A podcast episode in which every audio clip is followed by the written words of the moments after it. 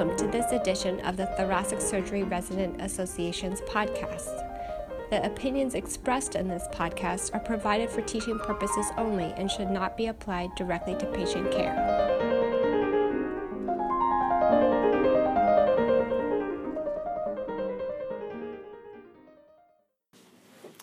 This is Armand Klitsch, cardiac surgery fellow at the University of Pennsylvania, interviewing Dr. Michael Acker, professor and chief of the Division of Cardiovascular Surgery at the University of Pennsylvania. This interview will focus on the topic of left ventricular assist devices. Uh, Dr. Acker, let's first start with a clinical scenario. A 54 year old male with a history of non ischemic cardiomyopathy has an ejection fraction of 15% and is being followed by a heart failure cardiologist. He has had several admissions over the last several months related to his heart failure, and more recently has been placed on intravenous milrinone. He is currently at home but has NYHA class 4 symptoms despite optimal medical therapy. His peak oxygen consumption is estimated at 9. At this point, how would you proceed with your workup? Are there other pertinent points related to the patient's history or physical exam? And what laboratory or imaging studies would you want to review or obtain? Um, good. I mean, this um, man appears to be a good candidate not only for a left ventricular assist device, but more importantly for a heart transplant. So the first thing we would do here is to start a workup for heart transplantation. And this is the same multidisciplinary group that would also uh, decide on um, VAD therapy uh, as a um, bridge or destination. So we would be engaging uh, the whole team. If he has heart class 4 heart failure symptoms at home on milrinone, he really deserves to be in the hospital. And the first thing we would probably do is place a right heart cath, um, Swan-Ganz catheter to determine what his uh, right-sided filling pressures are and to optimize him further in the, op- in, in, in the CCU setting it's um, you know in addition we would be doing all the normal things we do for heart transplant looking at the psychosocial environment looking at his renal function his pulmonary function his hepatic function uh, getting our normal screening tests which would be a uh, you know a CT scan of his uh, of his abdomen for uh, minimally. Uh, we also would be getting serologies and, and, and measuring a PRA uh, again, standard workup for heart transplantation. Specifically um, pertinent to whether he's a heart transplant candidate and or a VAD candidate would be his pulmonary vascular pressures and his pulmonary vascular resistance, as well as specific um, uh, imaging regarding his uh, right ventricle. Um, it is possible that his right ventricle is uh, very um, weak and that would uh, certainly uh, influence our ability to place an LVAD alone. Uh, it is also possible that he has severe pulmonary hypertension, and he wouldn't be a candidate for um, transplant therapy, uh, or that we would have to intervene specifically with uh, pulmonary vasodilators uh, um, to address that. Um, how would I proceed with workup, laboratory? Imaging. So, standard laboratory exam would include LFT, serology, um, uh, looking for peripheral vascular disease, carotid disease, etc. Okay, let's say that the patient has uh, good social support, appears to be compliant with his heart failure medications and medical follow up. He has a family history of non ischemic cardiomyopathy, and his father died in his 50s from heart failure. Uh, in terms of his past medical history, he has a history of hypertension, but otherwise has no co- comorbidities. His renal function, liver function, as well as lung function are well preserved. He is a non smoker. Uh, his BSA is 2.0. Uh, the reason why he continues on continuous milrinone is really due to systemic hypotension with an inability to wean. His cardiac catheterization uh, demonstrates no coronary lesions. Uh, he has an echocardiogram uh, that demonstrates a, uh, the aforementioned EF of 15%.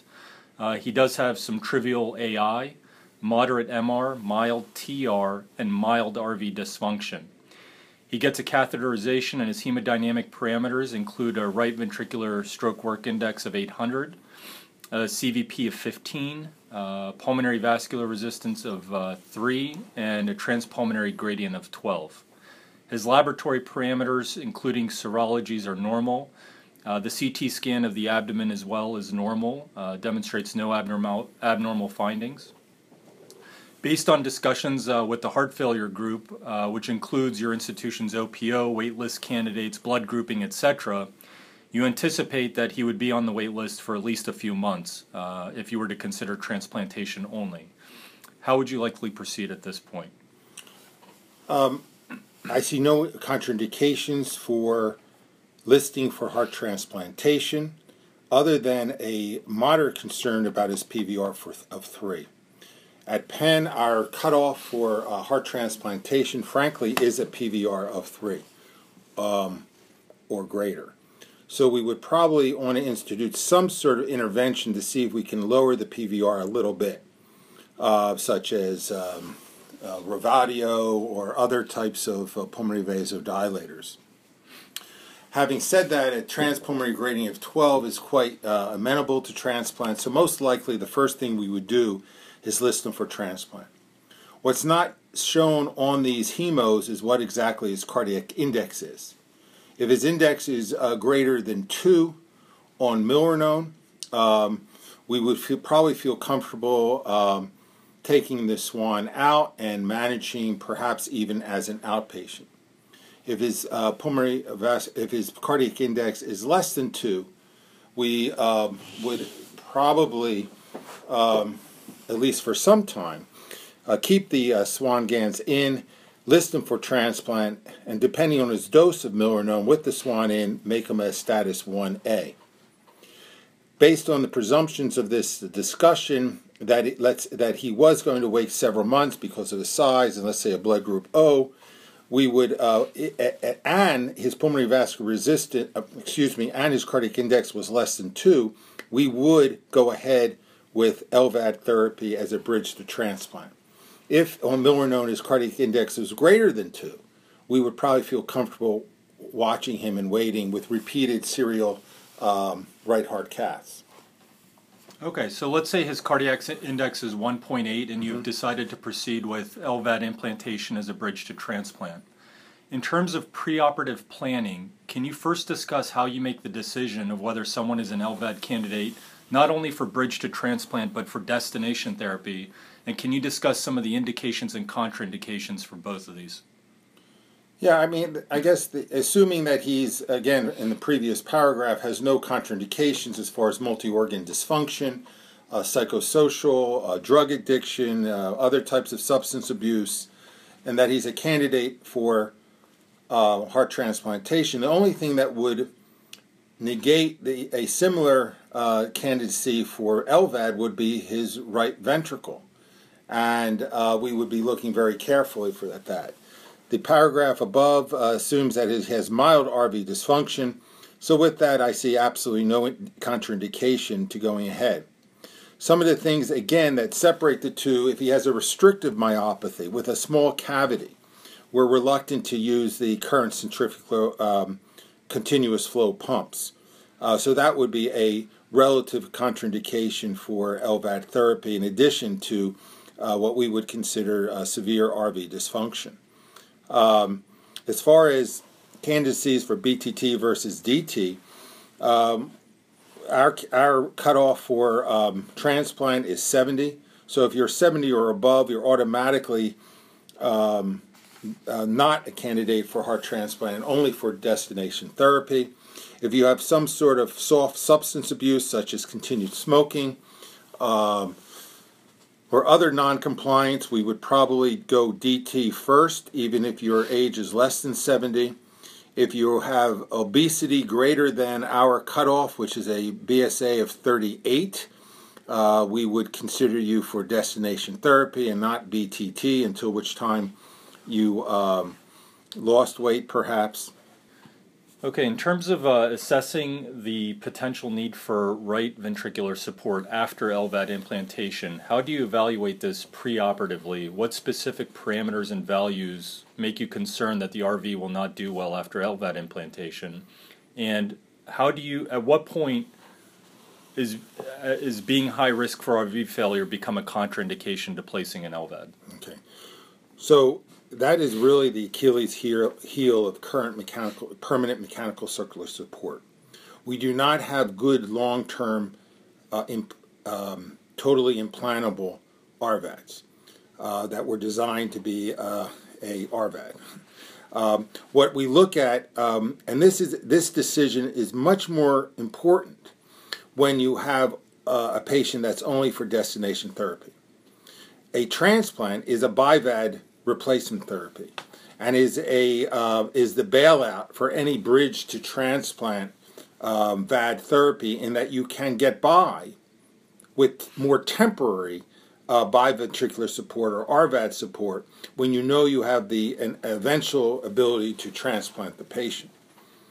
Uh, what I specifically look at is a combination of the echo as well as the hemodynamics. And they're the standard stuff. We look at right ventricular stroke work index, CVP, in relationship to the um, pulmonary pressures. Bottom line is if you have a high CVP and normal or middling high uh, PVR or um, pulmonary artery pressures, you are in trouble and you're at high risk for RV failure. Not only RV failure that requires a specific intervention with uh, with a uh, mechanical circular support, but more, but even even more commonly, and very importantly, many patients that get LVADs for destination therapy and are cripples with multiple hospital admissions for for RV failure, where they require prolonged inotropic support, whether whether their exercise capacity is is limited forever because of the RV. Not all, all, not all RVs get better just with LVAD therapy, and I would estimate that 20% of the patients that I that we see at Penn for destination therapy because of LV failure, we cannot uh, either we do not offer an LVAD to, or we make a mistake in offering that to, and they require some sort of long term bridging, whether it's pharmacologic or mechanical, or eventually limp out of the hospital with multiple readmissions. So, ideally, we want a patient with a, a lowish CVP, a high P, uh, pulmonary artery pressures, a, a uh, pulmonary vascular stroke work index over 600. Um, that, those, are, those are easy. Um, but again, when you have a, a, a, severe RV dysfunction in a destination patient, we're very loath to go down the route of LVAD. If they're a bridge to transplant, we're more likely to take the risk of putting the LVAD in. Hopefully, the, the RVAD gets the right ventricle gets better, but but know that we have a bailout with temporary support, whether it's a CentriMag or uh, some sort of axial flow on the uh, right side. Occasionally, we'll have a bridge to transplant patient where we know has biventricular failure, such as giant cell myocarditis. In those cases, you will never get get away with an LVAD alone. You need complete you need support right from the beginning. In those cases, if the patient is very large, then you could consider a total artificial heart. Or what we've done occasionally are two HeartWare pumps as a BIVAD solution that gets patients home. But again, the uh, though everyone has some successes, the a really careful look at the world's literature shows that that success rate at one year is not very good. So again, we would only consider that for a patient that we would have a transplant as an option. Our patient had uh, trivial AI, moderate MR, and mild TR. Can you tell us at what severity or under what conditions you would address valvular disease at the time of LVAD implantation and specifically AI, MR, and TR. Okay, so for aortic insufficiency, uh, we intervene for anything over mild. And the intervention is generally a Park stitch. Uh, occasionally, in a, in a, patient that is DT, we might replace the valve uh, because we want it functioning. Uh, very often, not the Park stitches uh, leaflets will uh, cease to open. Um, that's true also with bioprosthetic valves. Uh, but again, we will allow mild or less AI, we won't we will intervene for moderate or more. As far as MR goes, we don't intervene for MR. MR is generally functional because of LV failure, uh, and uh, if that's the case, should get better with a well-placed LVAD. For mitral stenosis, that of course would be that would have to be addressed, and it would be addressed uh, by uh, some sort of valve replacement or valvuloplasty. Tricuspid valve insufficiency, we have become more aggressive. Uh, I would say recently, over the last couple years. Certainly, severe TR we would uh, address with a a annuloplasty ring off um, without an ischemic period before placement of the LVAD. Um, for moderate TR at Penn, generally most of us do not intervene. We feel it's functional, and especially if we expect the right ventricle to get better, i.e., there's a, a scenario of high PA pressures. PA pressures will get uh, less with LVAD, therefore, the moderate TR should get uh, significantly better. What about patients who have prior mechanical or bioprosthetic aortic or mitral valves? How would you address these at the time of LVAD implant? Mechanical valve in the mitral position should not be a problem. The patients are going to be anticoagulated. The ventricles do contract. Uh, the leaflet should open and close like they do without an LVAD. Uh, there is no indication for um, addressing that. Uh, more problematic is a mechanical valve in the aortic position. Uh, very often, those leaflets will completely close once the LV is unloaded, uh, depending on how uh, how bad the function of the left ventricle is. In those cases, we feel strongly that the um, leaflet should be either permanently closed with a uh, sort of a, a, a, stitch that goes on both the outflow and inflow side of it, if you will. Or what I usually do is sew a patch across the uh, alpha, right on top of the valve um, to eliminate any possibility of those leaflets uh, closing, getting clot on the ventricular side, then perhaps opening and, and, and having a, be a embolic source of, uh, of complications. Uh, generally, it's unnecessary to actually exchange the valve. I think that's a lot of surgery. So again, uh, we either cover the valve or um, you know make it inoperable. What are your tips for uh, technically for de-airing after LVAD implantation and for transitioning off of bypass support and onto the VAD system? Yeah, so a, an axial flow VAD is a perfect LV vent uh, to help de-air the left ventricle as well as the VAD itself. What I do is I always have an aortic vent on continuous suction at the actually throughout the case and um, and af- and um, in order to de-air. I find I used to actually stick the graft itself as a de-airing site, but find a well-placed aortic vent uh, just distal to the the uh, aortic uh, graft outflow anastomosis serves as a wonderful way to uh, vent both the VAD as well as the ventricle. The way I typically come off, both for de-airing and slowly weaning, is uh, is immediately once the um, is once you've completed your uh, VAD implantation to start the VAD at a minimal rate that actually uh, allows um, it as a very, very uh, partial vent, if you will. Uh, a rate uh, for uh, for HeartMate 2, it would be approximately uh, 6,000 or 6,500 RPMs. Again, not to allow any AI, but to allow it to slowly um, act as to get rid of all the air and also then slowly uh, wean uh, the patient for cardiopulmonary bypass to increasing LVAD support with increasing uh, uh RPMs. Intraoperatively, what's your trigger or threshold uh, that signals RV failure and, and the need for RV support intraoperatively? Well, you'll find that you won't be able to uh, either fill the ventricle, sustained a, a cardiac index of around two.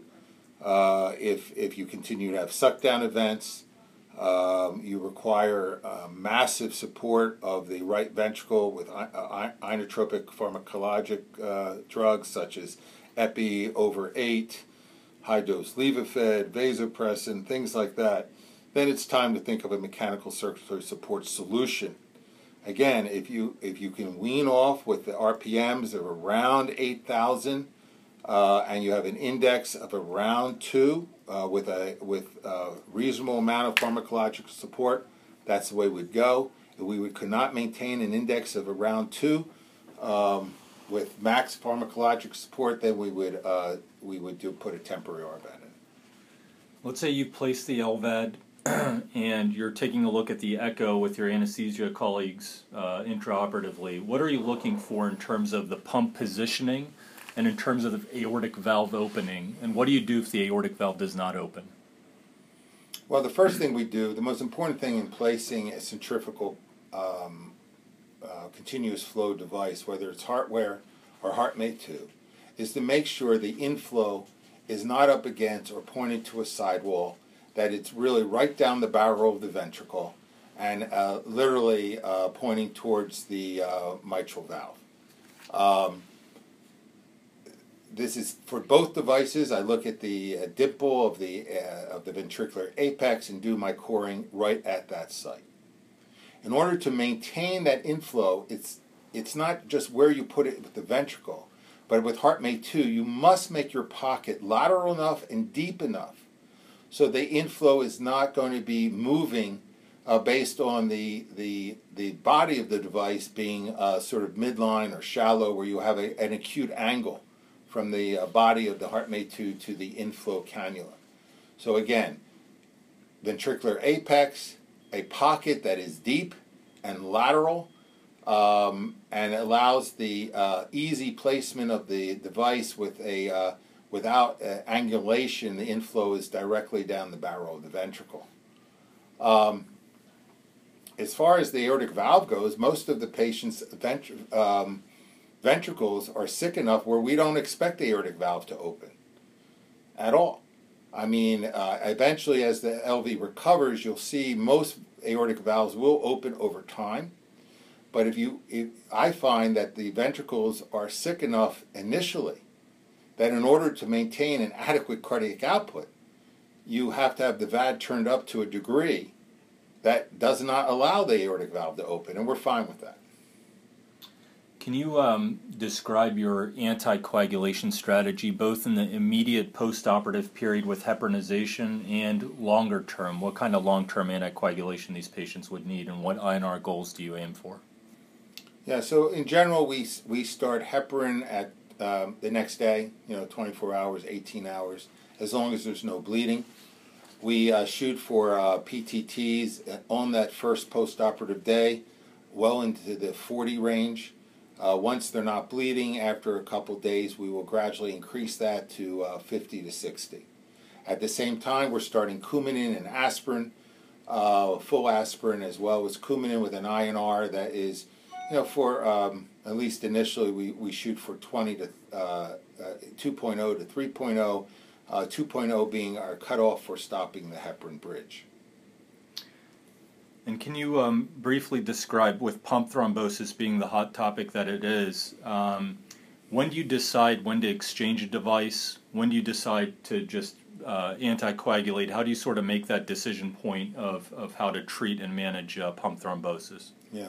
The data would clearly show that once you have a pump thrombosis, you are um, at a different life expectancy than if you didn't have a pump thrombosis very clearly, also, the New England Journal uh, paper several years ago showed that those that are exchanged early or, uh, or have a better survival than the ones that are treated uh, medically uh, with continued anticoagulation or increased can- or uh, thrombolytics or anything like that. So the decision point is, is that once we see a patient that is hemolyzing to a, to a significant degree, and generally with uh, LDH that rises above, you know, certainly above a thousand, if not lower, but above a thousand, we're going to very, very, we almost um, will consider that uh, thrombosis unless proven otherwise. We'll move quickly to a, a ramp study, which is actually looking for uh, the, the slope of the uh, LV diameter as we increase our RPMs, and we would expect that the uh, cardiac output would, uh, that the ventricle would shrink in size as you increase the RPMs. If that doesn't happen, that's another confirmatory um, test to say that you do have uh, pump thrombosis. Obviously, if the patient develops um, you know, uh, uh, black urine or evidence of uh, a lot of free hemoglobin, that would be, that's sine qua non of pump thrombosis. In a patient that is a surgical candidate, our rule of thumb is to exchange the pump. If a patient is not a surgical candidate, elderly, infirmed, uh, uh, you know, multi-system organ failure, then we would consider sort of uh, lesser therapies such as thrombolytics. okay, well, this wraps up our interview. Dr. Acker, thank you very much for your time and invaluable insight into left ventricular assist devices. Great.